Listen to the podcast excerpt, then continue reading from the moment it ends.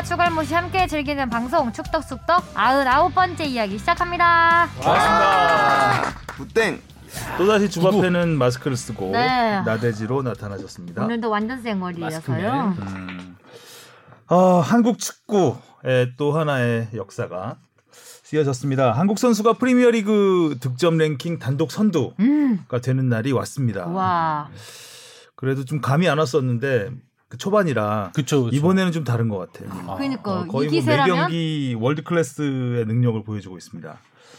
자 오늘 이 소식과 함께 어, K리그 최종전을 앞둔 그 아슬아슬한 살얼음판 승부 이야기도 좀 나눠보겠습니다. 안녕하십니까 주영민입니다. 안녕하세요 주시은입니다. 아, 안녕하세요 박진영입니다. 네, 이정찬입니다. 우리 각서 쓰는 박진영 작가였고요. 네. 각서를 이렇게 쓰고 다니세요? 아니요. 그냥 뭐 사랑의 서약 정도로 하죠. 네. 사랑의 서약이라고 하기엔 내용이 너무 구차하지 않았나. 아니, 말이 좋아 아이. 각서지 사실 반성문 네, 아닙니까? 반성문이었죠. 아니 그냥 이게 웃음을 위한 자기 반성의 시간이었죠. 열심히 네. 네. 하고 사는 박진영 아, 작가였고요. 생각보다 여파가 크네요. 이번에도 몇개 마치신 정찬 선배도 오셨어요. 그러니까요.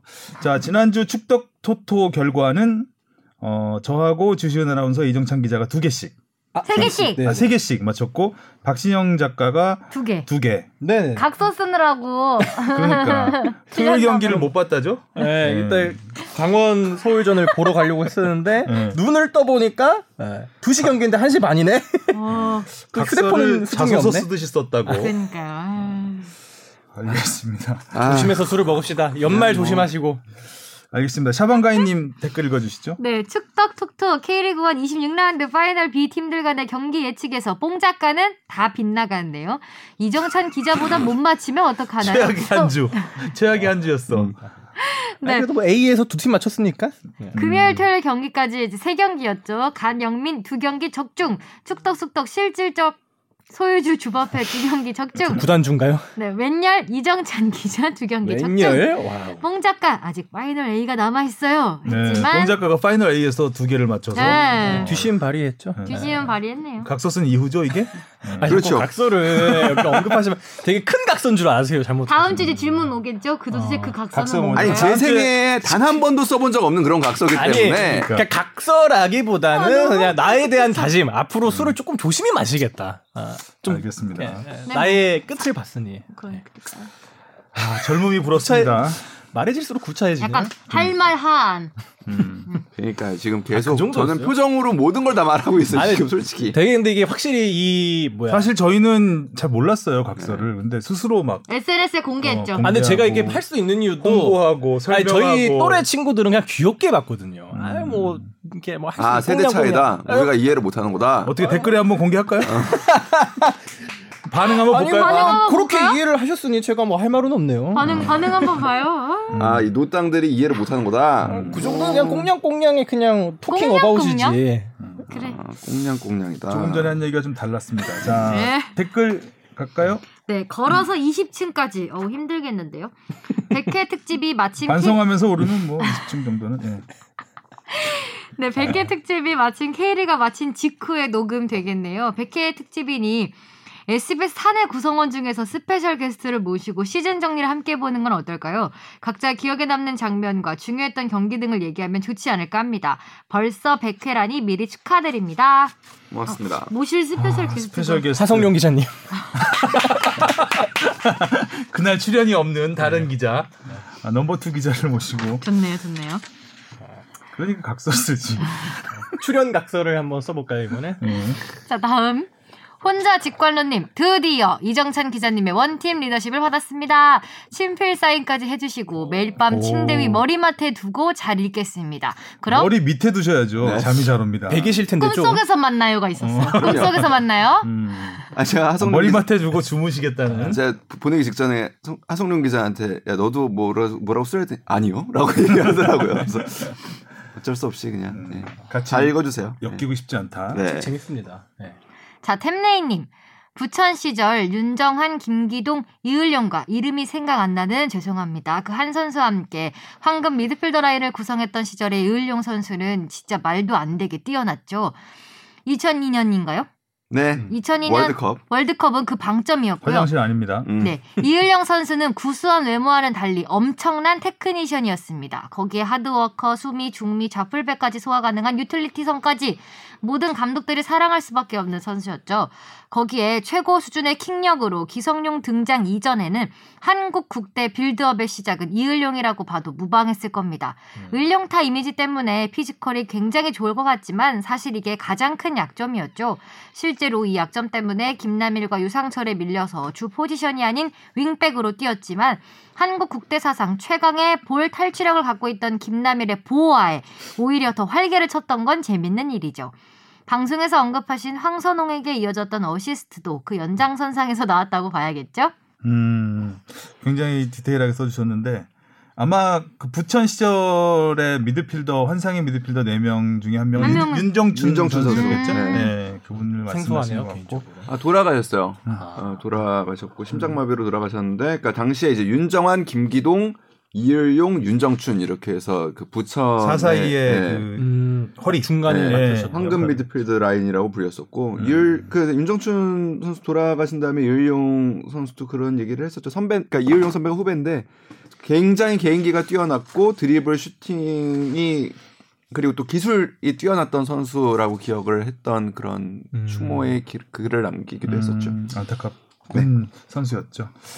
자 그리고요. 이거 이거 참 씁쓸해서 이거 어떻게 아, 읽어야 그러니까요. 할지. 굉장히- 그러니까요. 네. 이분 그 안와 미치겠네 그분이죠. 네. 네. 네. 윤 실장님이에요. 그래도 어. 보내달라 하시니 어렵게 보냅니다. 이렇게 축구가 싫었던 적이 있었던가 싶네요. 그쵸. 저 슬픈 음악 하나 좀 깔아주세요. 네, 깔, 깔아주세요. 그래야겠네 진짜. 작년에 김승규 만행은 처음이라 그러려니 했습니다. 하지만 2년 연속으로 두 번은 진짜 힘드네요. 2년 연속 우리 스스로 자멸해서 진 거라 진짜 기분 더럽네요. 5개월간 1등 하다가 처음으로 2등 하니까 리그가 끝나다니 헐 아직 안 끝났어요. 앞으로 축구는 쳐다보기도 싫을 것 같습니다. 차라리 농구를 응원할 겁니다. 울산 현대 모비스 농구팀의 우승을 기원합니다. 아참 양동근 은퇴했구나. 좀 농구는 더 농구도 어렵습니다. 더 안 좋죠. 더 어렵습니다. 음, 알고 네. 어떻게 위안이 안 되네요 아무 음. 말도. 기운 내세요. 아직 뭐뭐 아직 리그 안 끝났는데. 남았으니까. 네. 그것도 위안이 더 안 돼요 그거는. 네. 어, 참 어떻게 또큰 오늘 또이 경기 얘기 때마다 뒷부분에서 해볼 텐데 네. 음, 안타깝죠 뭐 네. 안타깝다는 말밖에 할 수가 없을 것 같습니다. 제가 결과를 맞추긴 했지만 네. 자 다음이요. 장진석 씨가요. 지난 포항전 불투이스 퇴장의 snowball이 결국 물론 비온 존슨의 퇴장도 공격 카드를 줄어들게 했지만 그래도 김기희가 들어간 곳이 불트위스 자리라 더 뼈아프죠. 올해도 올해도 결국 어우전이 될 가능성이 높아졌네요. 높아졌죠. 높아졌습니다. 그렇게 됐습니다. 네, 이게 이 이야기는 좀 네. 어, K리그 소식 때 알아보기로 하겠고요. 제가 저희가 앞에서 좀 불친절한 방송이 된 것 같아서 그 각서 얘기 각서 얘기를 잠시 설명을 하면 아니, 우리끼리 왜 너무 얘기해서? 맞아 우리끼리 너무 얘기했지. 이정 들으시는 분은 이해할 수 없- 중간에 각서 얘기가 많이 들어 맞아. 설명을 좀 드려야 될 것 같아서 아이, 별로 그- 청취자분들이 안 궁금해하실 아니에요. 근데 박진영 궁금하지, 작가가 지난 금요일이죠? 네, 금요일 저녁에 모임에서 술을 많이 먹었대요. 예, 먹고 아니, 그좀 술을 징징- 먹고 잠깐 실수를 해서 여친한테 여친의 전화도 안 받고 맞아. 어, 그런 여친을 화나게 한 음. 사건이 있었습니다. 그래서 그 다음 날에 음, 했죠. 예. 그래서 그 다음 날에 각서를 썼다고 하지. 해서 저희가 살짝 뭐 네 놀렸습니다. 친분을 활용해서 좀 놀렸으니까 이해를 해주시고요. 같이 근데 각서가 이게 막. 뭐 그 그분이 이제 여자친구가 막 절ጮ온 게 아니라 저 스스로에도 다짐이 좀 있었습니다. 그날 아, 술 마시. 됐습니다. 아, 네. 네, 거기까지. 이 말이 길어지면 예, 예. 어, TMI가 되니까 정탄 그리- 선배님 오늘 많이 화가 나신 것 같아요. 아유, 왜? 저도 솔직히 여기에 담고 싶지 끼고 않아요. 싶지 않아요. 네, 끼고 싶지 않아요. 각서의 각자도 싫어.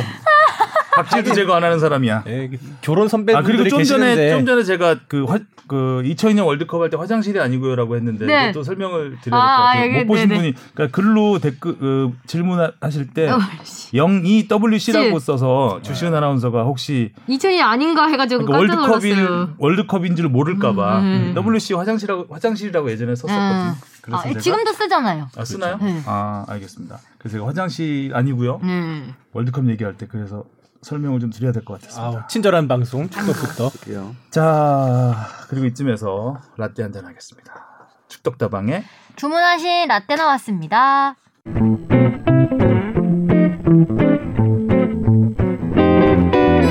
역전의 명수 전북 현대가 아시아 축구를 평정했습니다. 원정 경기는 역시 부담이 컸습니다. 1, 2차전 합계 3대2 승리. 8강전과 4강전에서 잇따라 역전 명승부를 연출한 데 이어 전북은 다시 한번 드라마 같은 승리로 우승컵을 들고 환호했습니다. K리그 팀으로서 자존심을 지켜서 너무 기쁘고요. 그 세계 대회를 차분히 준비해서 좋은 모습을 보여드리, 보여드리도록 하겠습니다.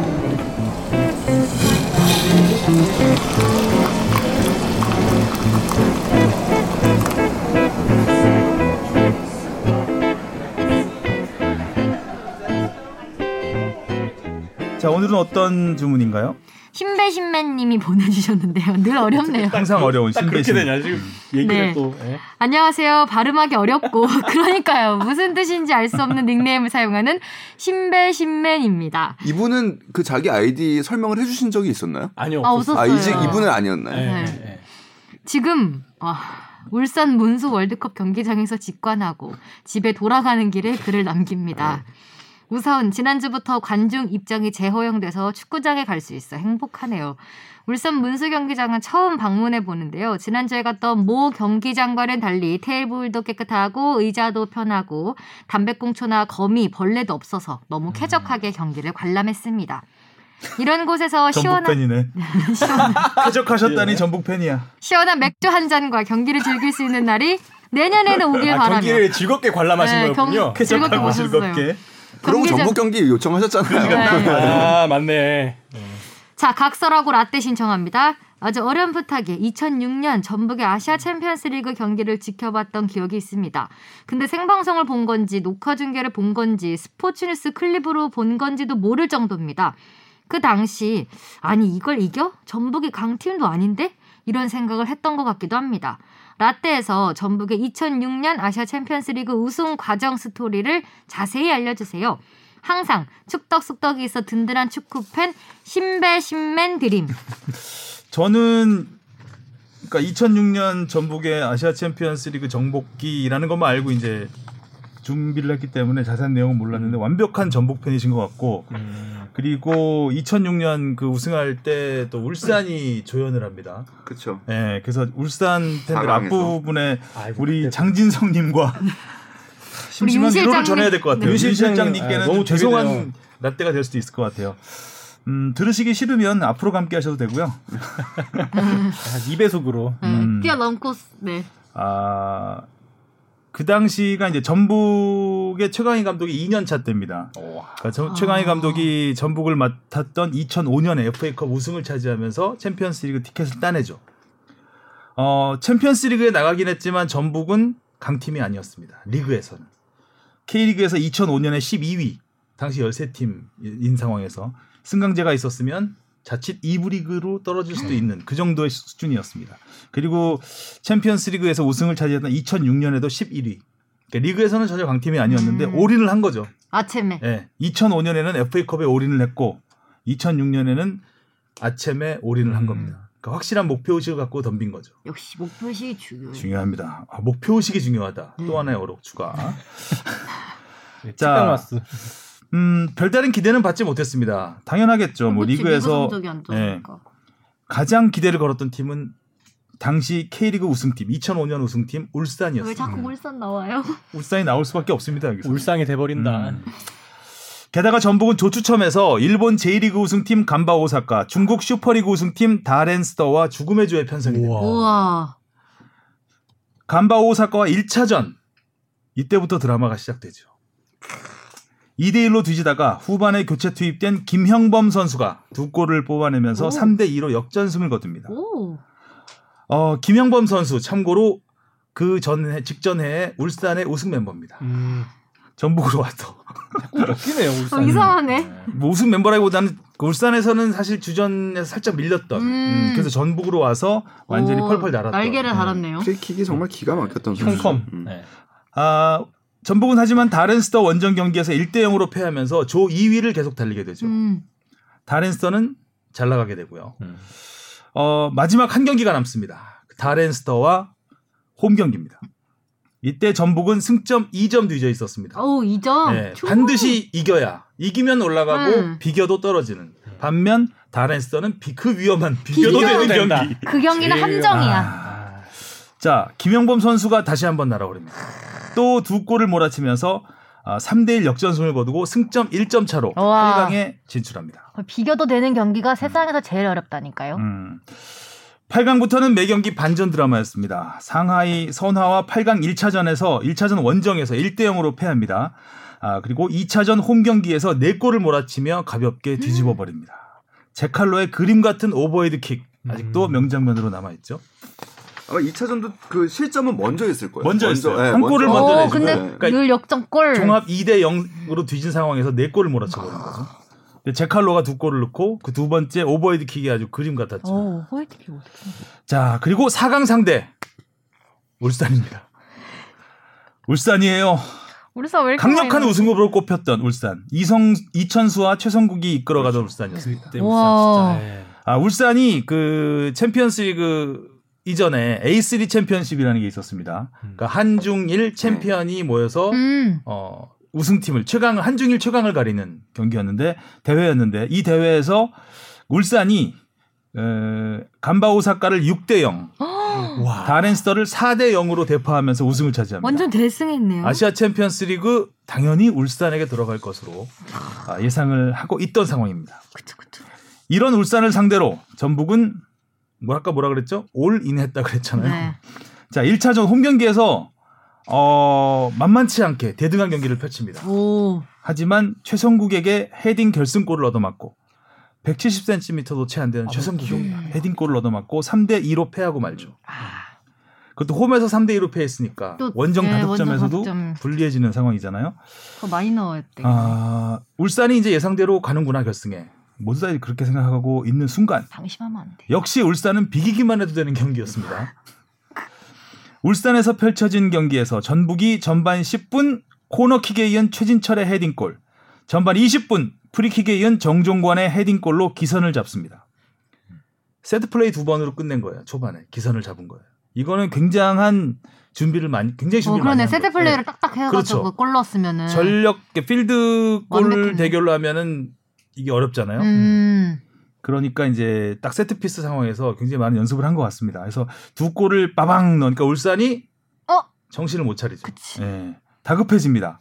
이 다급한 울산을 상대로 전북은 네 골을 몰아치면서 4대 1로 승리를 거- 거두고 1, 2차전 합계 6대 4 야. 결승 티켓을 따냅니다. 와.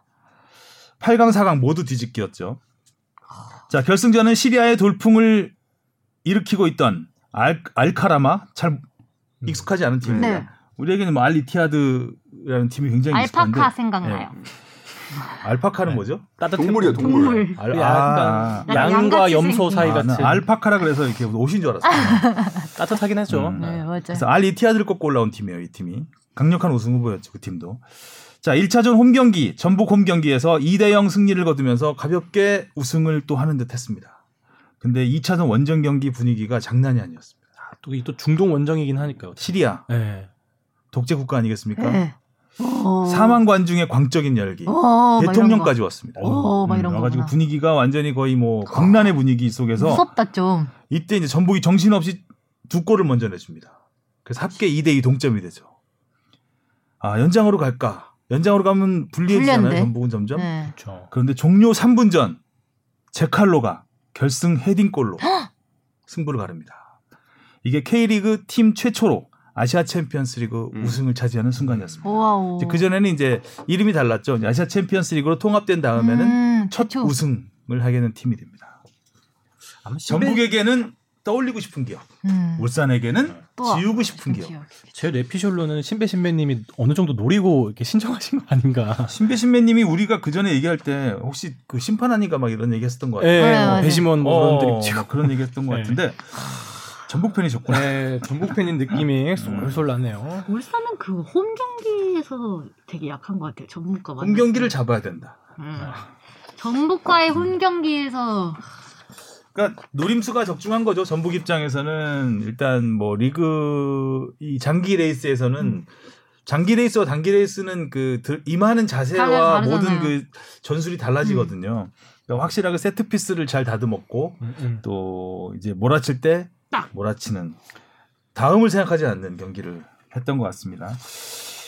아무튼 이때부터 이제 최강희 감독은 명장으로 음. 등극을 해서 전북의 전성시 황, 전성시대 황금기를 이끌게 되고 꼭 10년 뒤 2016년에 다시 한번 챔피언스리그 우승을 차지하게 되죠. 저는 그 아까 뭐 우리 댓글에서 snowball 얘기 잠깐 나왔었는데, 그러니까 이게 점, 이 사건이 지금의 전북 현대를 있게 한 사건이에요. 사실은. 그러니까 그 전까지만 해도 사실 AFC 챔피언스리그라는 게 그렇게 큰 관심과 주목을 받는 대회가 아니었고 음. 구단에서 팀을 운영하는 입장에서는 사실 국내 리그에 좀 더 집중을 하고 어 챔피언스리그에는 사실 그리고 그 당시만 해도 중동 원정을 가야 되고 막 이런 것들이 굉장히 사실 어려웠기 때문에 그렇게 크게 비중을 두기 사실 어려웠었던 상황에서 그래서 거의 중동 팀들이 많이 우승을 했죠. 네, 그런 상황에서 일단은 우승을 하게 되면서 가장 큰 효과가 뭐였냐면 바로 이어진 그 클럽 월드컵에 음. 아시아 챔피언의 자격으로 참가하게 됩니다. 그게 클럽 월드컵에 아시 우리 K리그 팀이 참가한 게 이때가 첫 사례입니다. 당시만 해도 일본이 도요 일본의 도요타 자동차가 메인 스폰서였는데. 토요타컵. 도요타 스폰 하는 대회에서 현대자동차의 로고가 경기 내내 이제 노출이 되게 되는 거죠. 그래서 현대자동차, 그러니까 그 대회를 치르고 난 다음에 이철근 단장하고 최하일 감독이 작전을 짜는 겁니다. 그러니까 그 전까지만 해도 현대자동차가 전북 현대라는 구단에 그렇게 전폭적인 지원을 하고 있지 않을 때였어요. 아. 그러니까 자 아시아 무대에서 우리가 이렇게 현대차를 홍보할 수 있다라는 작전을 짜고 들어가는. 음. 딱 어깨에 힘이 들어갈 수밖에 없네요. 네. 도요타 한가운데 전북 현대 이 현대를 딱 꽂아버렸으니. 음. 그러면서 이제 10년 계획을 세우는 거야. 2010년 계획. 2010년에는 우리가 리그에서도 한번 우승을 해보겠다라는 아. 생각으로 그 다음부터는 2009년에 첫 우승을 했죠. 예, 예. 그러니까 1년이 당겨진 거죠. 음. 계획보다는 그런 식으로 해서 그러네요. 전북을 바꾼 전북을 바, 어, 굉장히 상징적인 대회예요. 그리고 도요타. 그 도요타 시장에 현대차가 예. 광고를 하는.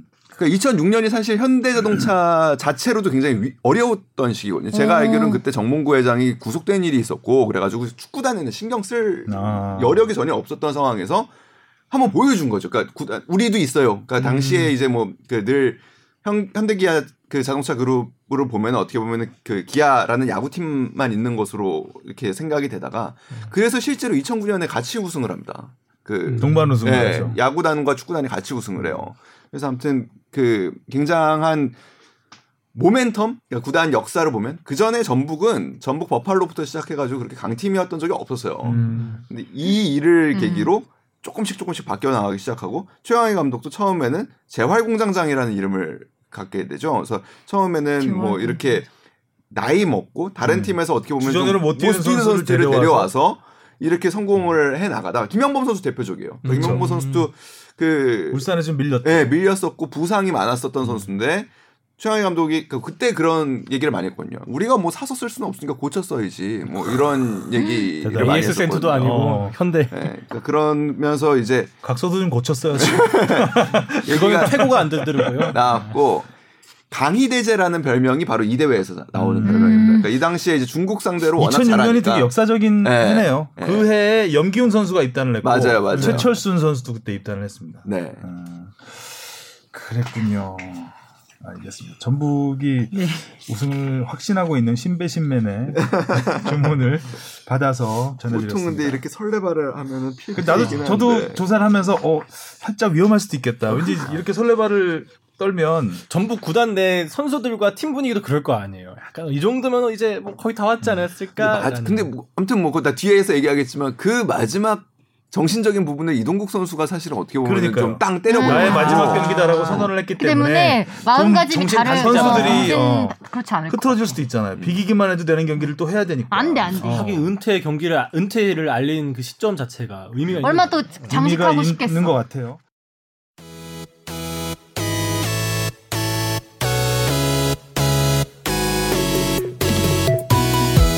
여러분은 지금 축덕 속덕을 듣고 계십니다. 잊지 말고 하트 꾹. 아무튼 뭐 이번 주말 재밌게 될 것 같고요. 아, 네. 질문. 받아보겠습니다. 무엇이든 물어보세요. 아, 음. 구찌님. 안녕하세요. K리그 시즌 막바지에 이르러서 또 이렇게 궁금한 점이 있어 메일 보내봅니다. 네, 첫 번째 질문이에요. 여느 때처럼 강등 경쟁과 우승 경쟁으로 치열한데요. K3 리그에서 왜 K리그2로 승격을 안 되는 건지 알고 싶습니다. K3, 4 리그도 보면 꽤나 경쟁력 있는 팀도 있는 것 같은데 이유가 궁금합니다. 끊고 갈까요? 네. 네, 뭐 아주 쉽게 설명하면은 운영 주체가 다릅니다. 다르죠. 네. K리그 1과 2는 그 운영 주체가 한국 프로축구 프로축구. 연맹이죠. 그러니까 프로축구 구단인 겁니다. 리그인 겁니다. 리그에 그래서 가입비를 내고 우리가 프로 구단으로서 이 안에서 생태계를 만들겠다라고 한 1, 2부 리그인 거고요. 3, 4부 리그는 운영 주체가 대한축구협회죠. 아마추어 리그로 가는 겁니다. 그러니까 그래서 리그도 이제 K3 리그. 네, 네. K리그 다르죠. 3가 아니고. 그렇죠, 그렇죠. 그뭐 어, 궁극적으로는 언젠가는 이렇게 뭐 K3와 K2 사이에도 승강이 벌어질 수도 있겠죠. 그러니까 영국이 지금 영국뿐만 아니라 대부분의 이제 유럽 리그들이 그렇게 하는데 영국도 1부부터 4부까지가 EFL이라고 해 가지고 아 이제 프로축구 리그이고요. 4부 리그 밑에는 non-league football이라고 합니다. 그러니까 리, 그 뭐 리그 순위는 5부라고도 할 수도 있고 6부라고도 할 수도 있고 7부라고도 할 수 있고 쭉 내려갈 수 있지만 그냥 non-league로 합니다. 여기에서 만약에 우승을 해가지고 우리가 원하면 이제 리그 가입을 해야 되는 거죠. 그러니까 가입비도 내야 되고 가장 중요하게는 이제 독립 법인화를 해야 되고 클럽 licensing을 따야 그러니까 AFC로부터 인정을 받아야 우리는 참가할 수 있는 겁니다. 네. 그 다음 질문이요. 네, 권경원 선수는 전북에 임대돼 있다가 입- 입대를 했는데 군복무하면서 원 소속팀에서의 계약 기간이 끝난 걸로 알고 있습니다. 이 경우에 권경원 선수는 전역하면 전북으로 다시 돌아오나요? 아니면 다른 팀으로 자유롭게 이적이 가능한가요? 궁금합니다. 아 이게 좀 좋은 또- 질문 아니에요? 네, 음. 고- 좀 재밌는 상황이 벌어졌죠. 그러니까 어떻게 보면은 그렇죠. 텐진은 소속 선수였는데 텐진에서 이제 우리 서- 나라는 이제 군복무를 해야 되니까 이제 텐진에서 전북으로 임대. 임대를 와서 그리고 K리그 직전 6개월을 뛰어야지 또 우리 상무 입대가 가능하니까 그렇게 상무에 입대를 했는데 원 소속 팀인 텐진. 구단이 공중분해가 됐어요. 일단은 음. 올- 원래는 2020년까지 팀을 운영한다고 그랬는데 코로나로 뭐 상황이 어려워지고 그러다 보니까 그냥 없어졌어요. 네, 아예? 없어졌어요. 어.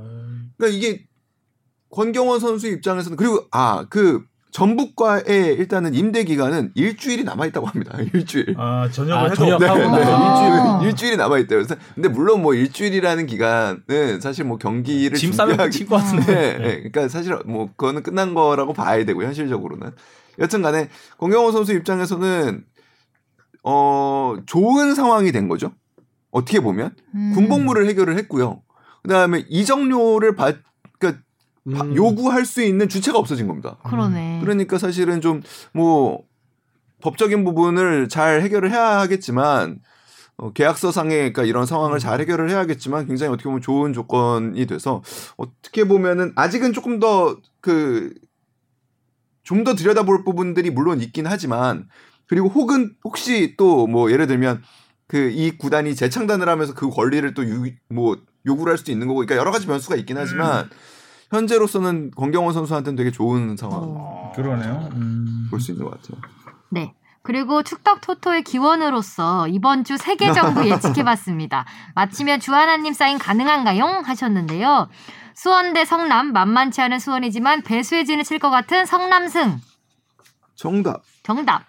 서울대 강원 지난 경기 힘들게 승리 가져간 서울보다는 강원승. 땡. 무슨 부죠? 네. 무승부. 인천 대 부산 비등비등한 경기력 둘 다 경기력이 올라와서 무승부. 땡. 인천이죠? 네. 사인도 답을 못 맞히셨기 때문에 네. 주하나님 사인 불가능합니다. 이분도 전북 팬이신가 봐요. 네, 굿즈. 좋은 한 주 마무리하시고 다음에는 전북 우승으로 찾아뵙게 되었으면 좋겠네요. 음. 요. 알았어요.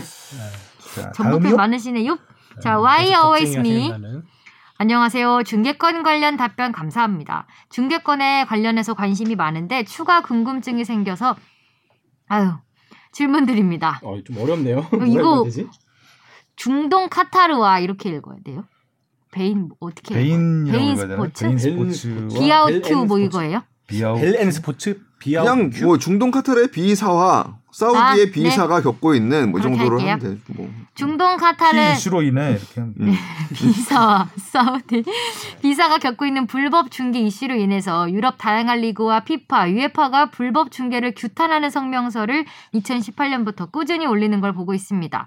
한국은 이와 같은 유사 사례가 있는지 혹은 없다면 어떻게 대비하는지 궁금한데 축덕숙덕 팀에서 답해 주시면 감사하겠습니다. 항상 좋은 고퀄리티 방송 감사합니다. 고맙습니다. 네. 아무튼 뭐 그 지난주에도 말씀드렸다시피 K리그 같은 경우에는 우리 해외 중계권을 스포츠 레이더라는 한 회사에 팔았다고 얘기했잖아요. 그러니까 그들의 권리입니다. 그들의 권리이기 때문에 그들이 찾기 위해 이런 불법을 그 행위 불법 중계가 이루어진다라는 건 그들의 권리를 침해하는 게 되잖아요. 그렇기 때문에 그들이 열심히 모니터를 하고 있습니다. 음. 그리고 예를 들어서 뭐 우리가 아, 보다가 이제 그 확인을 하게 됐을 때 불법 중계라는 사이트를 확인하게 됐을 때는 우리가 스포츠 레이더에 예를 들면 알려줄 수 있죠. 자 여기 이렇게 한다.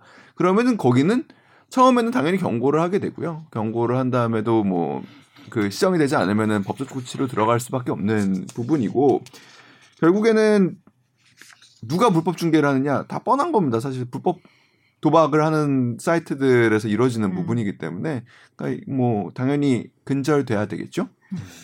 일반 축구 팬이 하기는 쉽지 않은 네, 저 질문. 처음 이어서 들어보는 이정찬 이쪽에 기자. 관심이 어, 이정, 이정찬 기자하고 좀 전에 얘기를 했었는데 뭐 하시는 분일까? Why always? 지난번에도 한번 중계 관련 네. 질문 있었잖아요. 지난번 거는 음, 이번에 쿠팡에서 중계권 못 쓰게 한다는데 설마 음. 쿠팡에 계신 분인가? 네. 그래서 아니 그래서 저도 신고를 그래서, 하시려고 그러는 거예요. 그래서 혹시나 그래서 아, 중계권에 관 그러니까 중계 인터넷 방송이나 이런 데 관심이 있으신 분인가라는. 있겠다라는 생각을 해봤습니다. 자 질문은 여기까지 받겠습니다. 자 오늘의 이슈 허허, 어허. 손흥민은 이슈. 월클이냐? 아니냐? 월클이다. 그렇다. 자 손흥민 선수가 지난 일주일 동안 두 골을 넣었습니다. 야. 아 지금 네 경기 연속 골인데 일단 유로파리그 라스크린츠전에서 교체 투입돼서 음. 가볍게 한 골을 넣었고 그리고 오늘 아침이죠. 네. 음. 녹음, 녹 화하는 녹음하는 오늘 아침에 또 골을 넣어서 리그 6경기에서 8골. 와. 득점 단독 선두입니다. 웬일이야? 실감이 안 난다. 슬슬 뭔가 그러니까 다른 초반 사람 여섯 얘기 같아요. 시즌 초반 6경기에서 어 8골을 넣은 건 손흥민이 두 번째입니다. 네, 맞아요. 역대 두 번째 최다골이라고 해요. 예전에 92년도에 어, 코벤트리 시티의 미키 퀸이라는 선수가 10골을 넣었다고 합니다. 여, 6경기에서. 네. 이렇게 손흥민 선수가 5시즌 연속 두 자릿수 득, 득점. 벌써. 예, 이걸 6경기 만에 끝낸 겁니다. 어, 독일 무대를 포함해서 8시즌째 두 자릿수 득점. 차붐이 7시즌이었는데 이 기록을 넘어섰습니다. 어, 그리고 해리케인과 그러니까 이 시즌 10골 가운데 해리케인의 도움을 받은 골이 9골이. 와. 이 정도면 둘이 각서. 각서 써야죠. 음, 사귀기로 써야죠. 각서 써야 됩니다. 네. 이번 골도 되게 신기했던 게 헤어지지 않기로 어, 각서를 써야 헤어지지. 않기로 각서 써야 아, 돼요. 이런 게 사랑의 서약이라고. 아이 두분 손흥민이랑 케인이 얼마나 사겨요? 아름다워. 둘이 사겨요? 둘이 결혼할 거예요? 아, 해리와 미니 얼마나 좋습니까? 네. 미니와 해리. 어. 여기는 정말 이게 윈윈하는 관계. 윈- 아니 저희도 네. 윈윈하고 있어요. 저기는 win and lose 하는 이게 관계죠. 윈앤 루즈지 여기는. 승패가 갈리는 아. 그럼 win and 맞아. lose인데 내가 win이에요? 갑과 을의 관계지 거기는. 어디서 알겠습니다. 자, 자, 자. 비교도 게 비교도 되는 게임 하지 마시고요. 그렇죠. 자, 이렇게 해서 손흥민 선수 그 뭐 최근에 무리뉴 감독 인터뷰에서도 많이 나왔지만 일단 무리뉴 감독의 인터뷰를 한번 듣고 갈까요? 어 좋아요. 예, 읽어 주시죠. 아 제가요. 어. 아, 저 영어로 사주면 아, 아, 나 읽으라고 써준 거. 네. 손흥민 월드 클래스는 본인에게 달렸다. 지금보다 더 잘해줄 순 없다.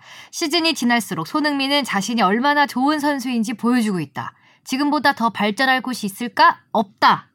이렇게 말하면서 세계 최고 기량이라고 이야기했고요. 음? 손흥민이 월드 클래스가 되기 위한 마지막 단계는 여러분, 언론에게 달렸다. 만약 손흥민이 형편없는 행동을 하기 시작한다면 언론은 크게 다뤄서 화제를 만들 것이다. 음? 왜냐하면 손흥민의 현재 모습은 인격적으로도 굉장한 친구이기 때문이다. 이미 손흥민은 그런 선수니까 얼마나 좋은 선수인지 알리는 건 여러분에게 달렸다고 말했습니다. 잘 들었습니다, 감독님. 음. 네. 음. 참 좋은 얘기를 한 것 같아요. 그러니까 한마디로 말을 참 잘하세요. 어, 손흥민이 사고만 안 치면 음, 그러니까 클래스. 이미 world class라는 얘기죠. 음, 손흥민이 사고 쳐서 각서만 안 쓰면 world class다. 어. 그런 일 없어야죠. 음. 이거 여기에 대해서 아무튼 오늘 뭐 얘기를 한다면 그 다들 어떻게 생각하시나요? world class 그러니까 이게 사실은 이런 질문이 나온 것도 내심 아직 조금 모자라지 않아? 그래서 뭐 좀 더 해야 돼? 그러면 질문의 의도는 예, 예. 예, 예. 음. 그럼 물론 뭐 무리뉴 감독이 당연히 우리 팀 선수고 우리 팀의 지금 현재 사실상 에이스 역할하는 선수니까 무리뉴 감독이라면 이런 달변을 또 좋은 답을 내놓을 수 있겠죠. 그거는 어떻게 보면 자기 팀 선수에 대한 당연한 이야기일 테고. 근데 이 부분에 대해서 아무튼 여전히 갑론을박이 있는 거는 사실인 것 같아요. 그죠? 일단 스카이 스포츠도 world class라고 느낌표로 단건 아니잖아요. world class라고 물음표를 달아서 일단은 화제를 던진 건데 어허. 이런 질문, 이런 논란 자체가 어떻게 보면 굉장히 즐거운 음. 논란이죠. 그리고 즐거운 논란인데 저는 world class라고 생각합니다. 일단 뭐 음. 예, 분명히 world class라고 일단 생각을 하고 다들 어떻게 생각하시는지 좀 궁금하네요. 저는 이제 월드 클래스로 올라가는 그 확인 검증 절차에 있다고 생각을 하는데 음. 어, 일단 그 계속해서 손흥민 선수는 그 프리미어리그 무대에 오면서 발전을 하고 있잖아요. 근데 지금 이 시즌만큼의 폼을 유지하고 계속해서 더 발전한다면 분명히 world class로 인정을 받을 것이고 이러한 질문 자체가 온 것이 어, 어느 정도 월클의 반열에 올렸다. 그렇죠. 그렇게 생각할 수 있지 않을까. 그러니까 손흥민이 한 2년 전쯤, 한 두 시즌 전쯤부터 확 달라지기 시작했어요. 좋아지기 시작했어요. 그렇죠. 뭐 예전에 사실 어, 그래서 뭐 프리미어리그- 계속 차분 기록 깨고 막 이럴 음. 때 이제 시작일 거라고 다들 많이 얘기를 했죠. 음, 이건 음, 시작이다. 음. 이제 전성기의 시작이다. 음. 그 시작에서 한 단계 나아간 상황 정도라고 저는 봅니다. 음. 그러니까 더 나아갈 거라고 보는 거죠. 그러니까 왜 월드 클래스냐라고 이런 질문이 나오는 거는 예상을 못했을 거예요. 음, 음. 손흥민이 이렇게 할 거라고는 예상을 못했기 음. 때문이죠. 이거는 아구에로나 최소 그러니까 그렇죠, 프리미어리그라면 그렇죠. 음, 음, 음. 아구에로나 뭐 그 정도 급의 선수가 어, 이 정도로 하면은 world class 물음표 안 달죠. 그러니까 저는 그 그러니까 그런 부분이 약간 불편한 부분이 음, 있어요. 음. 그러니까 이게 예를 들면 마네처럼 이집트 선수이거나 음. 아니면은 그러니까 손흥민 선수처럼 아시아 선수니까 나오는 물음표 아닌가라는 생각이 사실 좀 들어요. 음. 유럽이나 아. 남미 선수 출신의 선수가 이렇게 활약을 했다면 world class라고 인정을 했을 거라 같다라는 생각은 조금 들어요. 음. 저는 그건 있었어요. 저도 사실 한 한두 시즌 전에 한참 손흥민 선수가 뭐 50m 드리블, 뭐 첼시전, 뭐 혹은 번리전 70m 드리블 골을 넣으면서 한테 느꼈던 감정은 아 손흥민 선수가 이거보다 더 뭔가 나아갈 게 있을까, 더 잘할 수 있을까라는 의구심이 들었거든요. 워낙 잘하고 있으니까 오히려 더 겁이 나는 거예요. 막 지금 뭐 기량에서 더 그렇죠. 떨어질 손흥민을 어. 봐야 할것 아. 같으니까 너무 너무 올라간 거 아니야? 네. 그런 느낌을 가졌을 거예요. 근데 저는 그게 시작이라고 생각을 음. 했어요. 음. 와, 근데 이제 그때도. 저도 그- 제가 근데 그 생각을 가졌던 게 기저에 아, 손흥민이 아직 월드 클래스는 아니겠지라는 게 깔려 있어서 그랬던 것 같아요. 그렇죠. 근데 음. 지금의 그래서 딱- 손흥민 선수에 대한 악플이 많이 달렸잖아요. 그렇죠. 네. 월클이냐, 뭐 어, 국뽕이다, 국뽕, 뭐 국뽕이다 얘기했는데 손바 뭐 이런 음. 얘기도 네. 하겠었죠. 근데 이번 시즌의 활약을 보면서 아 제가 그 전에 갖고 있었던 생각을 좀 잘못됐다고 느껴졌고 그리고 또 손흥민 선수 아, 손흥민 선수 옛날에 생각해 보면은 그 별명 중에 안 좋은 별명 중에 하나가 손기복이라는 좀 별명이 어, 있었어요. 있었죠. 음, 그렇죠. 근데 그런 확실히 기복이 없어지는 모습을 보면서 또 world class의 명분을 그렇죠. 보여주고 있지 않나. 그러니까 world class의 기준 중에 하나죠. 기복이 없는 거. 음. 기복이 그러니까 메시나 호날두 같은 선수들은. 항상 그 기량에서 떨어지질 않잖아요.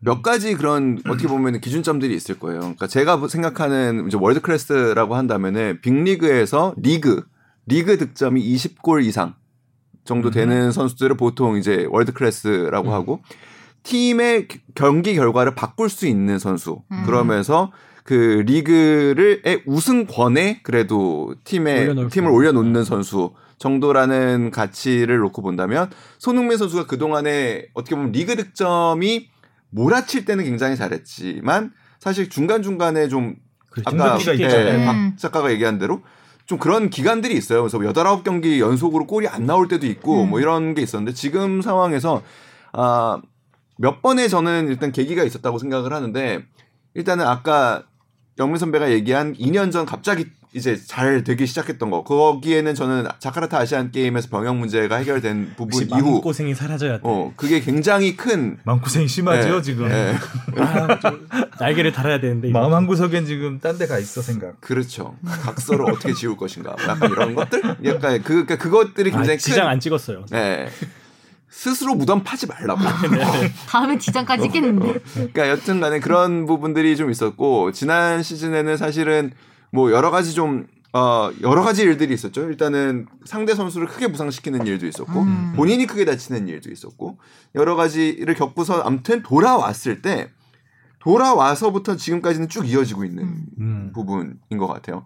그래서 지금의 그 상황을 놓고 보면은 저는 누가 뭐라고 해도 일단은 world class 사- 선수라는 생각이 좀 들고 유럽에서도 현재 언론들도 마찬가지 생각을 하고 있는 것 같아요. 음. 이 선수가 이제 world class라는 거는 알겠는데 그거를 아직 못 받아들이는 대중들에게 설득하고 싶다라는 생각이 음, 좀 그렇죠. 들어요. 것도 있을 거예요. 그래서 그런 자료들을 지금 열심히 찾고 있다라는 생각이 들어요. 그러니까 음. 지난 이제 웨스트햄전 끝난 다음에 그러니까 얘기를 들어보니까 웨스트햄전이 끝난 다음에 BBC가 손흥민 선수에 대한 기획 기사 음. 사실은 이 기획 기사 자체가 그러니까 제목은 Why South Korean is so important to Tottenham이라는 기사인데, 그러니까 그 재계약을 앞두고 왜 이 손흥민이라는 선수가 토트넘에 이렇게 중요한 선수인가라는 거를 분석하는 기사인데 사실의 내용을 보면 손흥민이 world class 선수라는 이야기를 하고 싶었던 것 같다라는 생각이 음, 들어요. 음. 근데 그 얘기를 그냥 단지 뭐 누구의 그 전문가의 뭐 멘트 리, 레전드의 이야기로 가 고 가기보다는 팩트로 숫자로 음. 증명을 하고 싶었던 것 같아요. 음. 그래서 상당히 많은 회사의 통계 회사에 그리고 분석 회사, 투자 회사들의 자료 요청을 했던 걸로 보입니다. 음, 자료 좀 소개 좀 해주세요. 그래서 그 중에 어, 하나가 이제 오랜만에 AI 같아요, 선배님. 음. 아유, 어. 이러고서 예측은 다 틀린다는 거. 자, 그러니까 이그 중에 하나 제가 연결이 닿았던 데가 그러니까 BBC가 여러 회사에 옵타 그리고 뭐 닐슨 그다음에 뭐 아까 여기 투자 회사 같은데 뭐 이렇게 여러 회사에 이제 분석을 의- 의뢰를 했는데 그 중에 한 두 회사하고 사실 연락이 닿았어요. 그 중에 하나가 그레이스 노트라는 회사입니다. 이 회사는 우리 그, 각서요. 예, 예. 왜 그레이스 노트? 노트 노트 노트 노트 하라고 지금 마- 노트 하라고. 예. 그 우리 이제 시청률 우리 방송사에는 사실 시청률 조사 기관으로 굉장히 유명한 회사인데 닐슨, 닐슨. 닐슨. 이 회사가 이제 데이터 그러니까 통계 분석을 굉장히 많이 하는 아. 회사인데 이 회사가 세운 자회사예요. 그래서 음. 스포츠와 뭐 연예 뭐 이런 쪽에 관련한 이제 데이터들을 수집하는 회사인데 이 회사가 만든 지표가 있습니다. 그러니까 글로벌 플레이어 인덱스, 그러니까 GPI라는 자료가 있는데 이거는 사실 공표하는 자료가 아니고 음. 구단들에게 팔기 위한 자료예요. 그러니까 음, 음, 이 선수, 그러니까 AI를 활용해서 전 경기를 모니터를 합니다. 그러니까 전 세계에 아. 벌어지는 전 경기를 와. 모니터해서 AI로 분석을 통해 가지고 이 선수가 얼마나 특출한 선수인지를 자기네가 만든 알고리즘과 함수로 음. 점수를 매겨서 선수, 그러니까 구단에 팔기 위한 자료인 거예요. 어, 이거 음. 뭔가 GPI 무엇이든 물어보세요. 앙에서 한번 나왔던 것 같기도 하네요. 그러니까 아, 아니, 아니요. 그 안- 좀 다른, 그러니까 아, 비슷한데 다른, 회사의 다른 지표예요. 아. 그러니까 그래서 이 자료는 저 지금 저도 그래서 좀 요청을 해 놨는데, 그러니까 BBC가 달라고 해서 주긴 했지만, 이건 언론사에 주려고 만든 자료가 아니고 음. 구단들한테 팔기 위한. 음. 자료예요. 그러니까 자, 전 세계에 이런 랭킹이 있다면 이런 랭킹을 기반으로 스카우트를 할 수가 있고 연봉을 아. 측정을 할 수가 있고 보기 좋겠다. 몸값을 음. 측정을 할 수가 있잖아요. 그래서 만든 자료인데 이 자료에 손흥민 선수의 위치를 공개를 해준 겁니다. 그리고 아유 그 궁금하다. 아우 이거. BBC도 사실 그냥 손흥민 선수가 25위라고만 얘기를 했잖아요. 음. 근데 저희한테 보내준 자료에는 1위부터 30위까지를 다 공개를 해줬어요. 점수하고. 오. 오, 1위? 결과는 다음 주에. 어, 이거 막장 드라마야. 국내 이정찬 기자님만 갖고 있는 자료입니다. 아직까지는 그렇게 오, 이야, 단독 이거- 공개. 야. 아 이거 제목 특집으로 공개. 단독 공개, 단독 단독. 공개. 아무튼 1위는 레반도프스키였더라고요. 어, 인정, 인정. 레반도프스키. 지금은 내반의 인정. 그리고 2위가 메시입니다. 오, 2위가 메시요? 그리고 3위가 윌러, 4위가 마네, 마네. 5위가 살라입니다. 빨라. 음. 오. 네. 밀로도가 꽤 높다 생각보다. 그러니까 이게 결국에는 그런 함수 때문일 거예요. 그러니까 팀이 얼마나 성, 그 결국에 성적을 성적도 내게 한 팀 성적도 예, 예, 굉장히 굉장히 중요한 음. 부분인 것 같아요.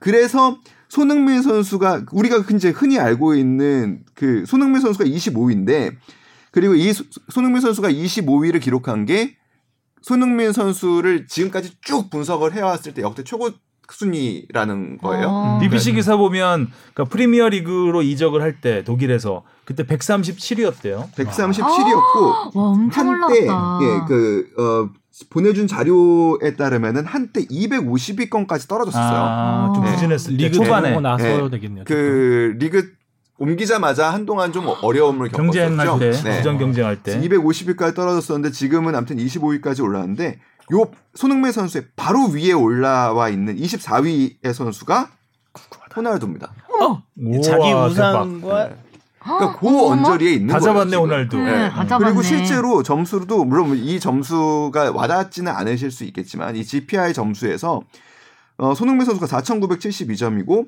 크리스티아노 호날- 호날두 선수가 5,020점이에요. 그래서 그 점수 차가 얼마 크지 않습니다. 그러니까 음. 제가 지금 그래서 부탁해 놓은 게 잡아라 호날두. 이번 그러니까 이게 매주 화요일에 업데이트되는 어. 자료래요. 아. 네, 근데 물론 공표는 안 되는데 다음 주면 뒤집겠네요. 그래서 제가 한번 물어본 호날두 거예요. 하고 있잖아 지금. 네. 경기도 못 나오고 있으니까. 그래서 우리가 이거를 그러니까 니네가 이거를 당연히 파는 자료이기 때문에 공짜로 줄 수 없다라는 거는 알지만 이렇게 되면 이 GPI에 대한 관심이 높아질 수도 있 지 않을까? 좀 아, 한번 deal을 네, 줘볼래? 라고 일단 얘기는 한번 해놨습니다. 어. 그래서 협상이 다음- 자료 제공해서 써주면 되는 네, 거니까. 네, 다음 주 자료 제공이 그레이스 노트죠? 네, 네, 네. 저그 궁금해지는 부분이고 각서. 각서. 그 다음에 안 잊어 안 잊어버릴 것안 같아. 잊어볼 것 같아. 또 하나가 이제 카르트레트레이트라고 해가지고 이거는 투자 전문 회사가 낸 이제 우리 야구에서 보면 WAR이라고 해가지고 네. 아. 승리 기여도. 네. 승리 기여도라는 걸 했죠. 근데 여기도 대체 자체 선수 대비 승리 그래서 승리 기여도. 기여도. 네. 그러니까 다른 선수를 썼을 때 이 선수를 쓰면은 몇 승을 더 할 수 있다. 뭐 그렇죠. 약간 이런 네. 정도의 그 음. 통계를 한 건데 어, 비슷한 그러니까 개념은 비슷해요. 그러니까 네. 개념은 비슷한 어, 승리 기여도 점수라는 거를 산정을 했는데 지난 시즌 손흥민 선수의 점수가 307.2점이에요. 그리고 메시 선수가 418.2점입니다. 그러니까 그런 보면 손흥민 선수가 아직 메시보다는 당연히 미치죠. 근데 올 시즌을 놓고 보면 올 시즌 손흥민 선수의 승리 기여도가 500점이 넘습니다. 아. 그러니까 손흥민 선수가 팀 승리에 어마어마한 그러니까 사실상 거의 critical한 그 결정적인 영향을 지금 하고 있다라는 얘기예요. 그래서 손흥민 선수가 메시보다 아, 오늘- 현재는 어, 승리 기여도가 높은 선수로 지금 평가를 받고 있습니다. 아까 음. 그 400점대 메시가 그건 언제 시즌 때? 지난 시즌. 지난 시즌. 음. 아 그럼 지난 시즌 메시보다 지- 와. 아니 그 아니지 지난 시즌은 메시가 500점대고 손흥민이 메시가 407점인가 됐고. 아, 손흥민이 307, 300, 메시가 아, 418. 417. 근데 아. 이번 시즌 손흥민은 526. 500이라고. 아. 네. 음. 근데 뭐 그러니까 이런 지금 상황이고 그다음에 전에 제가 아마 얘기했던 거는 그걸 거예요. 그 옵타를 통해서 x 골이라는 음, 그 지표를 음. 이제 그들이 이제 개발을 해놨는데 이거는 뭐냐면 프리미어 리그를 뿐만 아니라 이제 축구에서 벌어질 수 있는 슈팅 상황을 전부 다 AI에게 이제 입력 학습을 시킵니다. 그래서 골대와의 거리, 음. 골대와의 각도, 그다음에 이 선수가 오른발잡이냐 왼발잡이냐, 그리고 그때 수비수가 앞에 어떻게 있었냐, 포진했냐를 AI한테 학습을 시키고, 그러니까 30만 건이 넘는 경우의 수를 확신을, 그러니까 학습을 시키고, 이럴 때 실제 골은 몇 어느 정도 들어갔다더라. 음, 음, 라는 음. 거를 이제 결, 계산을 하는 겁니다. 이게 바로 그러니까 어떻게 보면은 아 우리 일기예보와 정확하게 일치하는 시스템입니다. 그러니까 한반도를 중심으로 고, 기압이 어떻게 형성되고 구름이 이동이 이렇게 됐을 때 내일 비 올 확률은 몇 프로? 어, 잘 못 맞추던데. 예, 잘 못 맞추긴 하죠. 해석에 문제가 있으니까요. 갑자기 신뢰도 제로 네, 네. 확 떨어지네. 네. 근데 여튼간에 이 그래서 expected goal이라는 지, 제 지표가 있는데, 그러니까 이 선수가 이러 이러 이러한 위치에서 이러 이러 이러하게 그 기회를 잡았을 때 실제로 기대할 수 있는 골수라는 게 있었는데 이게 지난 5년간 손흥민 선수가 기대를 받았던 골수가 43.66골인데 실제로는 60골을 넣었어요. 그러니까 이 얘기는 뭐냐면 어떻게 평가를 하냐면 일단은 그 익스펙티드 골 X 골이라고 하는데 X goal 수가 높다라는 거는 그만큼 기회를 많이 만들어냈다라고 볼 수가 있는 거고 실제 득점과 비교해 가지고 차이가 많이 난다라는 거는 이 선수가 오버 퍼포밍 했다라고 봅니다. 그러니까 기대 이상의 음. 모습을 드러냈다. 이 부분에서 손흥민 선수가 지금 프리미어리그 전체 1등입니다. 올 시즌. 네. 그러니까 지금 이번 시즌에서 가장 또 두각을 드러내는 게 슈팅 대비. 골수가 뭐 맞는 경기 득점 1위를 하고 있으니까. 음. 네. 예상치 못했던 결과잖아요. 지난 5년을 통계를 내더라도 전체 2위입니다. 와. 음, 그렇겠죠. 그 아자르가 딱 손흥민 선수보다 그 아즈나르 같은 경우에는 실제 expected 골 수가 32골이었는데 48골을 넣었어요. 그래서 비율로 봤을 때 손흥민 선수보다 좀 더 어, overperforming 했다라고 볼 수 있는 거고요. 그 현재로서는 아무튼 그렇기 때문에 손흥민 선수를 일단 이렇게 설명하고 싶었던 것 같아요. 그러니까 현재 언론들은. 음, 얼마 더 설명해야 돼요 월클이라는 걸? 그러니까 오늘 아니 이게 월클이 아니면 누가 월클이야? 그러니까 해리케인이 있어서 또 지난주 얘기했듯이 해리케인 효과까지 더 지금 어 그렇죠. 어, 덕을 덕을 본다면 보는 음. 거죠. 네. 또 어떤 분이 댓글 달아놨던데 덕은 무슨 덕이냐, 케인 효과는 무슨 얼어 죽을 효과냐, 손흥민이 잘하는 거지. 아, 잘 당연히 잘하는데 케인이 있어서 더 빛날 수 있는 건 분명하고요. 합이 좋으니까요. 그 저는 이제 world class의 또 하나의 기준이라면, 그러니까 그 선수를 중심으로 전술이 바뀔 수 있다는 거. 그렇죠. 아, 그 급이 됐다는 거죠, 손흥민이. 그치 그치. 그러니까 손흥민이 최근에 득점이 많이 그 늘어난 이유도 손흥민의 장점을 살리기 아, 위해 맞춤. 해리케인 의 위치까지도 변화시키면서 지금 그게 팀, 엄청 네, 큰팀 거죠. 득점 지금 1위거든요. 팀 득점 리그에서. 그러니까 그런 전체적인 득점력 향상을 위해서 아, 소- 그 손흥민을 잘 이용하고 있다는 거. 그렇다면 손흥민의 이런 상승세는 쉽게 꺾이지 않을 것이다. 특별하게 뭐 다치거나 이러지만 않으면 역시 넣어줘야 할 때 참잘잘 넣어주는 넣어- 음. 선수예요. 또 월클 하니까 조금 떠오르는 건데 그 지난번에 제가 그 박용식 단장님이라고 그 얼굴에 태극기 무늬한 네, 그린 아저씨를. 예, 인터뷰를 한 적이 있었는데 그분이 손흥민 선수 때문에 되게 감사하다는 얘기를 했어요. 예전에는 이제 다른 나라 워낙 그 해외 원정을 많이 가시니까 응원을 많이 가시니까 그때 뭐 한국 선수 얘기하면 물론 박지성 뭐 이렇게 얘기도 뭐 두이노 지성 팍 하면 아뭐 안다 안다 뭐 이랬는데 지금의 손흥민 선수를 얘기하면은 그 주변에 있는 사람들의 눈빛이 되게 많이 다르다는 거예요. 어, 음. 쏘나면서 지켜준다는 거죠. 예전에는 그 뭐 박지성 선수 하면 그냥 좀 아시아인들을 바라봤을 때 좀 헌신적이고 많이 뛰어주는 모습을 생각했다면은 그냥 소니라는 들었을 때 아 그냥 그 나라를 대표하면서 뭔가 팀 전체를 바꿔줄 수 있는 선수라고 생각하는 것 자체가 음. 어느 정도 예, 그런 것 월클이라는 걸 증명해주고 있지 않나. 네, 손흥민의 상승세는 뭐 이제부터 시작일 것 같습니다. 음. 진짜 시작일 것 같습니다. 이번 주에도 유로파리그가 또 한 경기 있죠. 있죠, 있죠. 경기가 수가 좀 많아서 아마 앤트워프. 아마도 교체, 교체 출전하지 그- 않을까라는 예상을 해볼 수가 있는데 이제는 뭐 한 번 무리뉴도 겪어봤으니까 체력 에이. 관리를 좀 해주면서 뭐 잘- 다행히 아무튼 지난 경기 그러니까 손- 이번 시즌 저는 그 토트넘 그러니까 뭐 지금 그러니까 시즌은 굉장히 길기 때문에 어떻게 될지 진짜 아무도 예측하기 어렵겠지만 사실 이번 시즌 손흥민 토트넘 굉장히 기분이 그러니까 어 어제 자꾸 조시가 생각나. 그 분위기가 좋습니다. 그러니까 일단은 경쟁자들이 의외로 고전을 하고 있다는 점에서 음. 좋습니다. 그러니까 베일 아니 아니 드디어, 그, 그 아, 드디어 에버튼과 아스톤 빌라도 졌어요. 네, 네, 그러니까 그 아, 아니 나 그, 그 사실 그리고 딴 에스ton 그러니까 지금 승점. 차이가 네. 아 조밀조밀해서 좀 몇 경기만 잘하면 음. 금, 다시 금방 손들어 올라갈 수 있는 그런 분위기가 되고 있어요. 아, 팀 경쟁 말씀. 그렇죠. 그러니까 네. 리버풀이나 맨시티 같은 팀들이 지금 굉장히 흔들리는 모습들을 맞아. 보여주고 있고 그쵸. 팀 그러니까요. 내부적으로 좀 안 좋은 모습들이 그러니까 쉽게 해결될 것 같지 않은 모습들이 몇 가지들을 보이거든요. 그러니까 예를 들면 리버풀 같은 경우에는 수비가 지금 굉장히 지금 굉장히 크게 흔들리고 있고요. 맨시티는 공격이 지금 잘 안 풀려요. 음. 손흥민이 8골을 넣었잖아요. 제가 알기로 맨시티가 8골이에요. 아스날도 팀 그랬던 득점이- 것 같아요. 아스날도 지금 아스날 그렇죠. 네. 네. 그러니까 그런 점을 봤을 때 그러니까 결국에는 리버풀 맨시티가 결국에는 다시 그러니까 올라온다고 올라가죠. 봤을 까 올라올 팀은 올라오고 내려갈 팀은 내려간다고 봤을 때. 토트넘이 이들과 충분히 경쟁력이 있겠다라는 생각이 들고 그다음에 음. 지난 지난 두 경기에서 되게 좋은 점은 손, 그 토트넘이 굉장히 이례적으로 두 경기 연속 무실점 경기를 음. 했다는 거죠. 그러니까 지금 수비 데려온 수비수들 그리고 앞선의 공격수들이 생각보다 팀에 비교적 잘 적응을 하고 있는 것 그렇죠. 같고, 운도 좀 좋았어요. 네, 운도 좀 따랐던 것 오늘 같고. 해리케인이 한 골 또 머리로 아, 막은 뭐. 것도 있고. 음. 그렇죠, 네, 그렇죠. 네.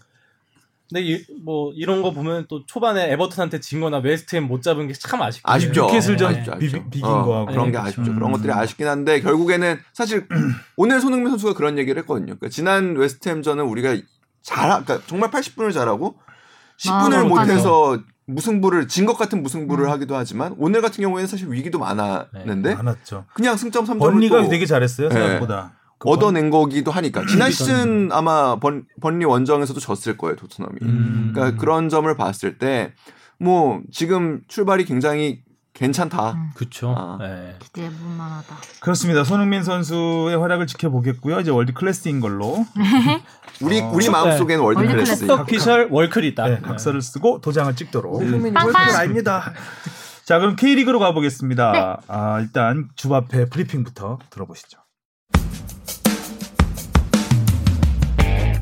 네, 2020 시즌 K리그 우승팀과 강등팀은 결국 마지막 승부로 가려지게 됐습니다. 전북이 106일 만에 울산을 2위로 끌어내리며 선두를 탈환했습니다. 울산 원정에서 바로 후에 결승골에 힘입어 1대 0 승리를 거뒀고요.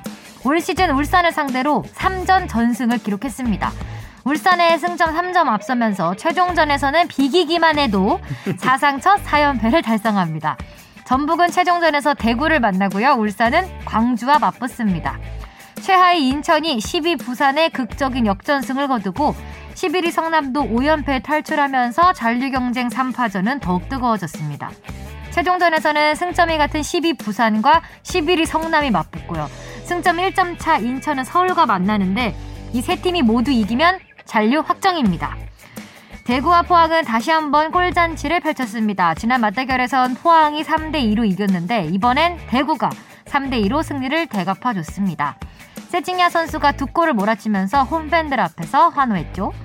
상주는 입대 후 첫 골을 신고한 박동진의 결승골로 광주를 1대0으로 눌렀습니다. 광주는 파이널 라운드에서 4전 전패의 부진을 이어갔습니다. 어, 앞서 주바페가 그 최하위 세 팀 최종전 얘기할 때 네. 어, 세 팀이 모두 이기면 잔류 확정인데 세 팀이 모두 이길 수는 없습니다. 아. 그 성남과 네. 부산이 맞붙기 때문에 세 팀, 세 팀. 세 팀 모두, 모두 이기면. 이기면 네. 이기면 아. 잔류 확정입니다. 이기는 팀이 잔류 확정이라는 얘기였고요. 어제 그 우리 회식 자리에서 하성룡 기자 뭐 자력 자력 우승에 자력, 자력 예, 관- 자력에 자력. 대한 한참 논의가 있었는데 그러니까 세 팀이 모두 음. 자력 생존이 가능한 상황이에요. 네, 잘- 맞아요. 이기기만 하면 돼요. 이기기만 하면 되죠. 아, 그쵸. 음.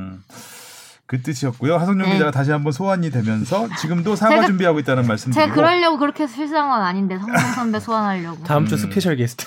2주째 지금 사과 연습 본의. 본의 아니게 주바페가 하성룡을 떠올리게 했어. 사과 special로. 자. 일단 우승 경쟁부터 보죠. 울산과 전북. 전북. 야, 진짜 경기가 또 어, 이렇게 대작인가? 이것도 뭐 드라마 같은 승부였죠. 네. 김기희 선수의 통한의 백패스, 백헤딩. 네. 바로 아까 그 주- 주바페가 또 얘기하잖아요. 패스는 앞으로, 앞으로. 앞으로. 그걸 뒤로 줄 생각을 하니까 이렇게 돼버렸네. 뒤로 돌리는 순간 아, 게임 김기희 선수가 지난 경기에서 퇴장을 당해서 또 그렇죠. 예, 전북한테 첫 맞대결에서 음, 첫 맞대결에서 좀 그래서 그 했고. 경기가 좀 기대를 많이 모았는데 그냥 금방 좀 김이 새버리 느끼게 되는 퇴장이었죠.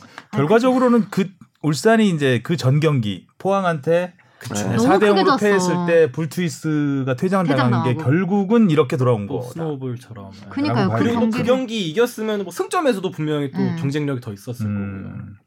여러모로 그 울산은 공교롭게도 이제 마지막에 지난 해하고는 좀 입- 입장이 바뀌었죠. 지난해는 이제 선두로 마지막 경기를 그렇죠. 맞았었는데 이기기만 해도 예, 되는 상황이었죠. 딱 입장이 반대가 됐어요. 울산하고 음. 전북하고 전북이 이제 비기기만 해도 되고 음.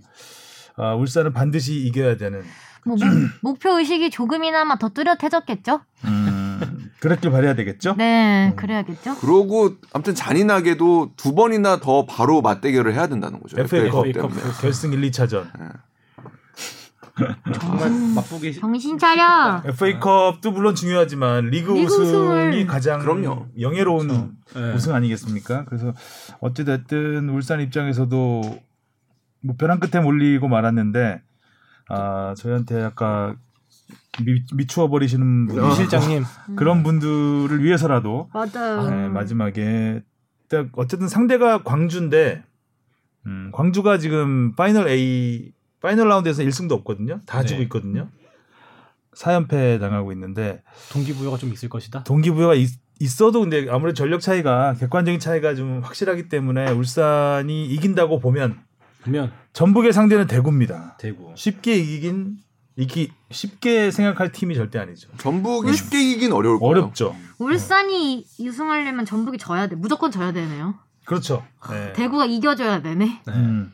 그거에 대한 신락 같은 희망을 가지고 이제 경기에 임해야 되겠죠. 울산은. 네. 그러니까 왜 상황을 이렇게 그렇죠. 아, 그러니까 왜 이렇게 만드냐고요. 울산에게는 너무나 도망갈 기회가 너무나 많았었고 많았는데. 많았죠. 5점까지 벌어져서. 예, 음. 특히 그 김진수 선수 이적 이후에 전북이 굉장히 흔들릴 음. 때는 네. 사실은 올 시즌은 끝났다. 아, 음. 끝났다라고 봤었어요. 근데 어느 순간에 지금 이렇게 됐고 그리고 아 치명적이죠. 그러니까 전북과의 세 차례 맞대결에서 전부 졌다라는 거는 치명적이죠. 우승을 해도 뭔가 맞대결에서 좀 네, 네.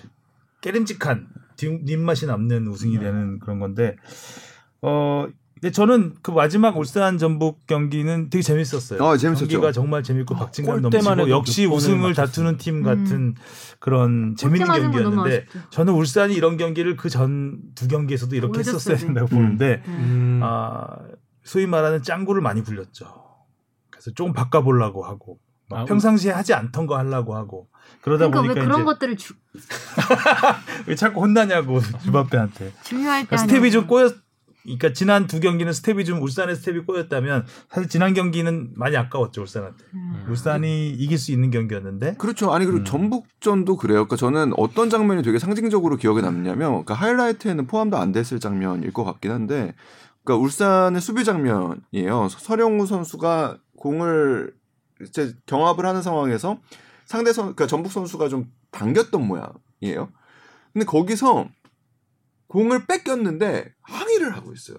음. 그러니까 물론 뭐 서령우 선수가 어린 선수고 뭐 아직 경험이 많지 않다 보니까 그럴 수 그- 그리고 그 거기서 바로 크로스가 올라가서 하마터면 위험한 음. 상황이 될 수 있었거든요. 그러니까 울산 선수들한테는 조금 그런 마음이 있었던 거, 조급함이 있었던 거 아닌가 싶어요. 그러니까 우리는 우승할 나름대로 전력이고 자격을 갖췄는데 뭔가 잠깐 주변에서 잘 안 도와주는 듯한 느낌. 아, 그래서 어떻게든지 뭐 해보고 싶은데 뭔가 그러니까 어쩔 줄을 모르는. 어, 네. 그러니까 이런 조급함들이 사실은 좀 보여서 전반은 사실 좀 내용이 그렇게 썩 좋지는 않았다고 생각하고 그렇죠. 후반은 그나마 좀 울산이 좀 보여줬던 것 10분, 같은데 15분 예. 보여줬던 것 같은데 그럴 때 좀 골을 얻었어야 됐다. 아, 라는 생각도 들고 준효 선수의 몇 차례 또 좋은 슈팅이 있긴 했었는데 그것도 송봉근 선수한테 또 막히면서 아, 윤빛가람 선수 두 번 골. 그렇죠. 네, 골대. 음, 그다음에 이용의 중거리 슛, 음. 조규성의 발리슛 골대. 골대를 두 번씩 맞추면서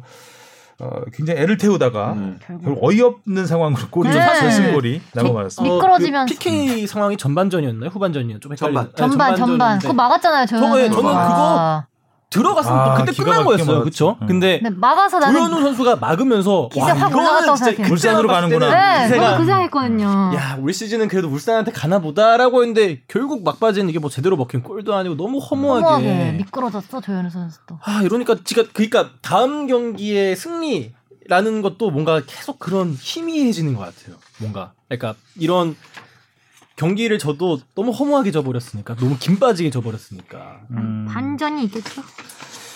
반전이 나오면 진짜 대박 반전이죠.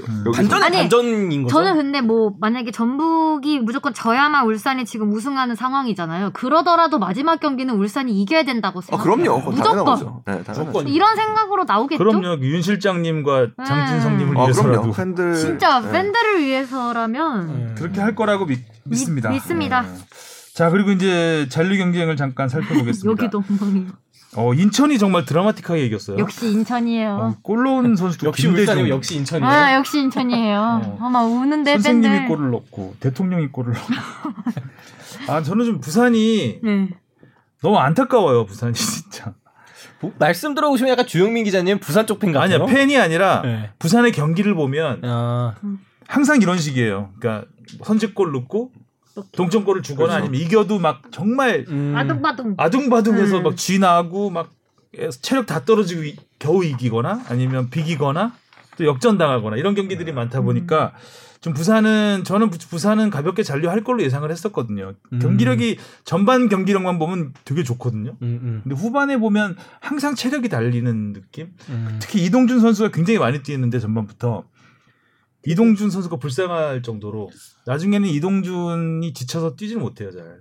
그 쥐도 많이 나고. 정말 어렵게 올라온 팀인데 그러니까요. 이 그렇죠. 그래서- 3전 2기였나요? 상당히 좀 안정권까지 갔었잖아요. 네. 그죠. 근데 지금 결국 인천한테 잡히면서 결국 또 마지막 경기까지 끌고 가게. 또. 성남이야 또 마지막. 부산도 그러니까. 이번 경기가 참 그랬던 게 비기면 잔류를 확정하는 비기면 잔류를 경기였었어. 확정하는 거. 이면 그런 그런 거 하면 안 된다니까요.